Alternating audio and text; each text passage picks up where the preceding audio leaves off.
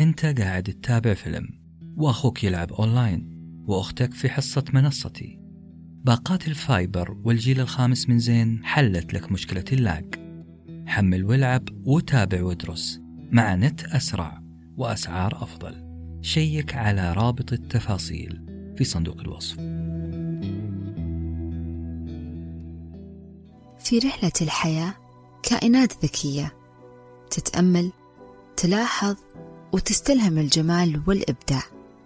في هذه الرحلة راح أكون معاكم أنا شموخ عبد الكريم في بودكاست كائن حي.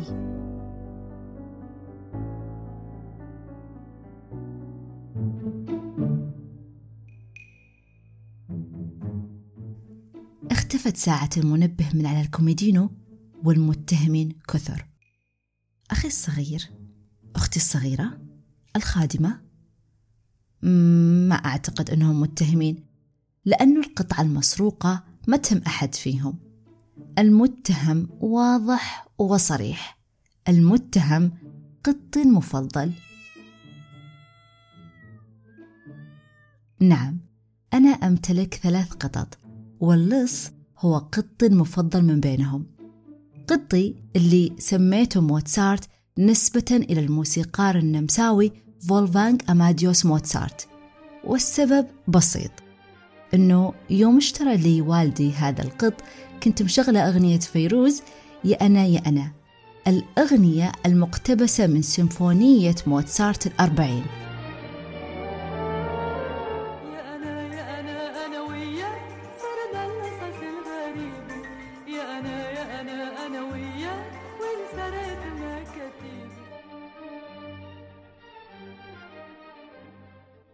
وعلى طار الموسيقى والأصوات ذكرت المفارقة الفلسفية اللي حاولت تشرح معنى الصوت.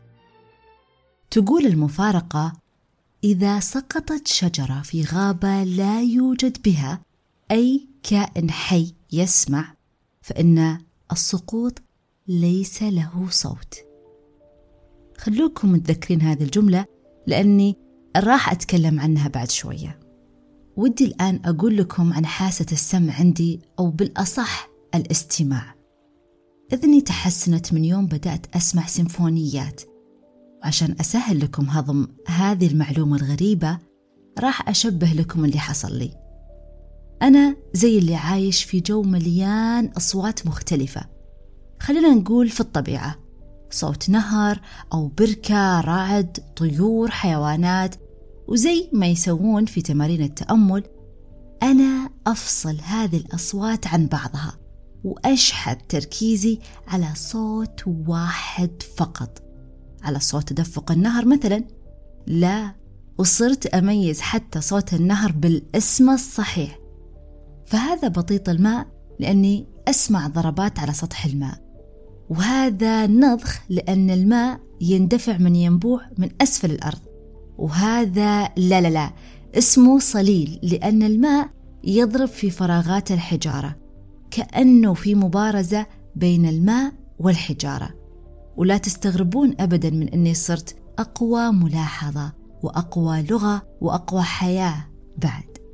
لأنه وبحسب كتاب عبر منظار اللغة الإنسان تطور في ملاحظته للفروق الدقيقة بين الألوان واستطاع أنه يجد الفروق بين درجات اللون الواحد وصارت لكل درجة هوية منفصلة وحياة منفصلة.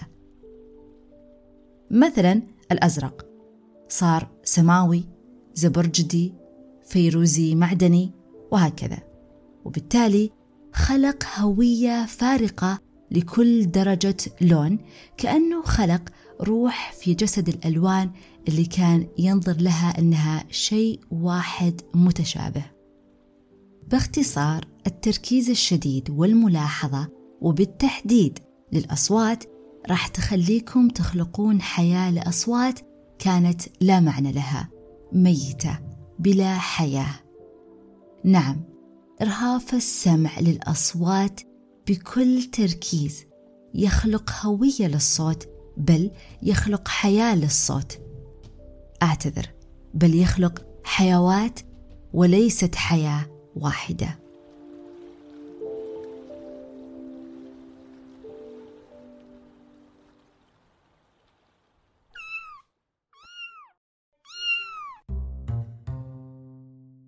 القطط ما هي كائن بريء زي الكلاب. يعني عيونهم قوية تسوي الجريمة وتنكرها بدون أي ملامح تأنيب ضمير أو حتى ملامح خوف. قط موتسارت وهو من فصيلة السنوريات الغائبة الضمير لا يريد أنه يعطيني أي مؤشر بأنه سرق منبه الساعة بل الأدهى أنه يتحاشى الاقتراب من المكان اللي خبأ فيه مسروقاته يشغلني بتسارع خطاه أحيانا ويخليني أركض وراه ثم يهدأ ويجلس بكل كبرياء فوق وسادته المفضلة. هو أكيد يلاعبني زي ما يلاعبني موتسارت الموسيقار بسمفونياته. أكيد يلاعبنا كلنا كمتذوقي الموسيقى الكلاسيكية لأنه السيمفونية فيها حاجة يسمونها movements أو تنقلات أربعة تنقلات بالتحديد. تبدأ السيمفونية بطيئة ثم تنتقل لسريعة ثم بطيئة ثم سريعة أو العكس. السرعات المختلفة يسميها أهل الموسيقى بالأندانتي يعني بطيء متبلد وألأجرو ومعناها سريع الحركة أو نشيط. وهذه بالمناسبة أمثلة بسيطة عن مصطلحات أصلها إيطالي خاصة بالموسيقى. لو حصل وتحادثتم مع قائد أوركسترا أو حتى عضو فيها راح تسمعون من هذه المصطلحات الفنية التخصصية كثير. وعلى طاري الأوركسترا والسيمفونيات ودي أكلمكم شوي عن الحقب التاريخية للموسيقى. لين يصحى موتسارت الكسول غائب الضمير. ستة مراحل هي اللي ممكن نعتبرها مراحل الموسيقى. وبمناسبة الكلام عن الكلاسيكية الناس عادة تقول موسيقى كلاسيكية على كل عمل موسيقي قديم. وهذا بشكل عام صح. لكن لو بتتكلم في تخصص الموسيقى فالكلاسيكية هي حقبة زمنية لها تاريخ بداية ونهاية. خلونا نبدأ بالحقبة الأولى وهي عصور الظلام أو العصور الوسطى أو medieval age. وهذه موسيقى قديمة تدخل فيها أحيانا آلات وترية زي اللوت واللي نترجمه خطأ بأنه عود. لا هو شبيه للعود. وبحسب موسوعة بريتانيكا اللوت طوروه في أوروبا بعد ما سمعوا تقاسيم أوتارنا العربية في الأندلس. شفتوا كيف كنا رواد حتى في الموسيقى؟ المهم الحقبة الثانية هي موسيقى التنوير وبعدها حقبة ثالثة على طول هي موسيقى الباروك. وكلها كانت تتمحور حول العلاقة بين الإنسان والإله. ابتهالات دينية مع كورال وموسيقى الأورغان. تقريبا في العصر الباروكي كان عيب أو مستنكر أنه يعزف العازف ويغني المغني عن مشاعره. عيب نعم ومستنكر. كل التركيز كان عن علاقة الإنسان بالقوى العليا إلى أن جاءت الحقبة الرابعة اللي هي الكلاسيكية واللي ظهر فيها موتسارت. وظهر معه شكل من أشكال التعبير الحر عن المشاعر ومعاه ظهرت ظاهرة التركيز على القوالب الموسيقية.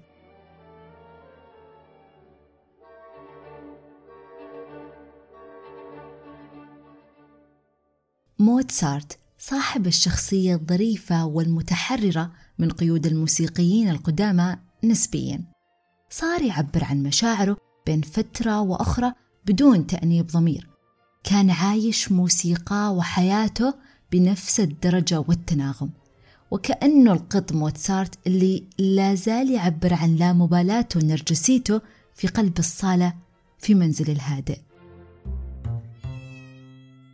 من كثر ما راقبت موتسارت ذو الفرو الناعم صرت أفهم تحركاته كثير.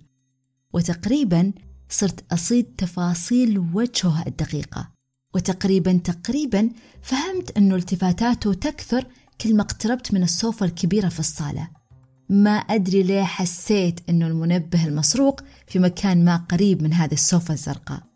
اقتربت منها ونزلت أشوف إيش ممكن يكون تحتها. ومع شهقة غريبة صدرت من موتسارت اكتشفت أن المنبه كان تحت الصوفة. سحبت المسروقات والتفت لموتسارت اللي أخيرا طأطأ رأسه في خجل غير معهود ولم يمنعه من عقابي إلا أني اكتشفت أن منبه الساعة يحمل صورة ميكي ماوس والظاهر أنه موتسارت تعامل بعفوية وفطرة وغريزة طبيعية مع صورة فأر يبتسم له ليل نهار على ظهر هذا المنبه. أعجبكم تحليلي للجريمة وحيثياتها؟ هذا بالضبط اللي أسويه عادة مع كل قطعة موسيقية يؤلفها موتسارت. أحللها لأكتشف أين ومتى ظهرت مشاعره في المقطوعة. أحلل أدق تفاصيلها. أصغر أجزائها اللي يسموه motif والأكبر منها اللي هي theme.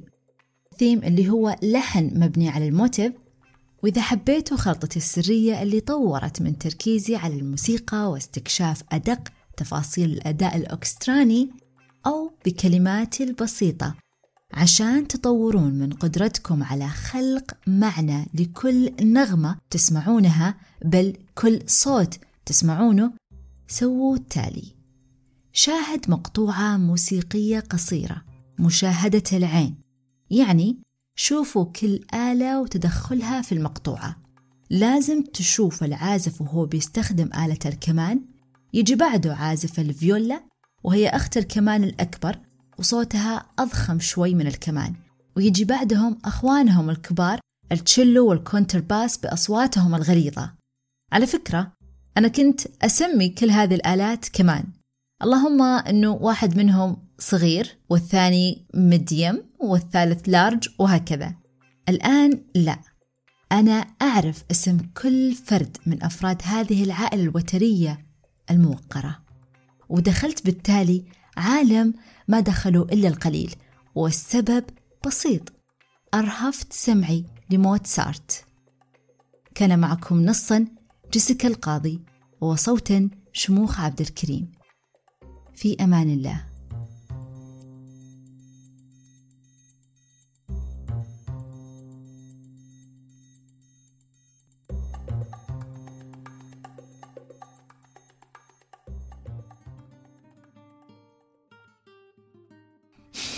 okay الموسيقية تسجيل حاجة حية. آه، انت كنت بتقولي لي على ال organ يا أو نانسي قالت لي إنه آه، الكنيسة ما بينسمع لأنه مساحات كبيرة والآلة تحتاج. هو صوتها غريب مخيف. مزبوط هو صوته كتير ضخم. آه بس المشكلة اللي كانت في هذا ال organ إنه ما بيقدروا ينقلوه من محل لمحل من كتر ما هو كتير. كبير. قبل كذا اللي هي كل ما قويت الضربة على زر البيانو بيطلع الصوت عالي على أساس يعطي صح إحساس. صوت يعني آه منه كتير عالي. okay. so هو كان اسمه fortepiano لأنه هذا البيانو بيقدر يشتغل ال forte بيقدر يشتغل ال piano. so هو basically اسمه fortepiano قبل ما صار اسمه بيانو. ال forte وال piano كمان مقسم على أجزاء يعني في عنا شيء بنقول له fortissimo يعني very loud في عنا شيء بنقول له pianissimo اللي هو very soft مرة حلو حنسمع إن شاء الله في بودكاست musicology هل قررتم هذا الاسم خلاص؟ أنت ونانسي بالاتفاق ولا حيتغير؟ ما بعتقد. إيه musicology it's good لأنه عم نحكي عن كل ال aspects تبع ال music. توكلنا على الله. ومستمعينا ينتظرونا إن شاء الله في بودكاست musicology إن شاء الله.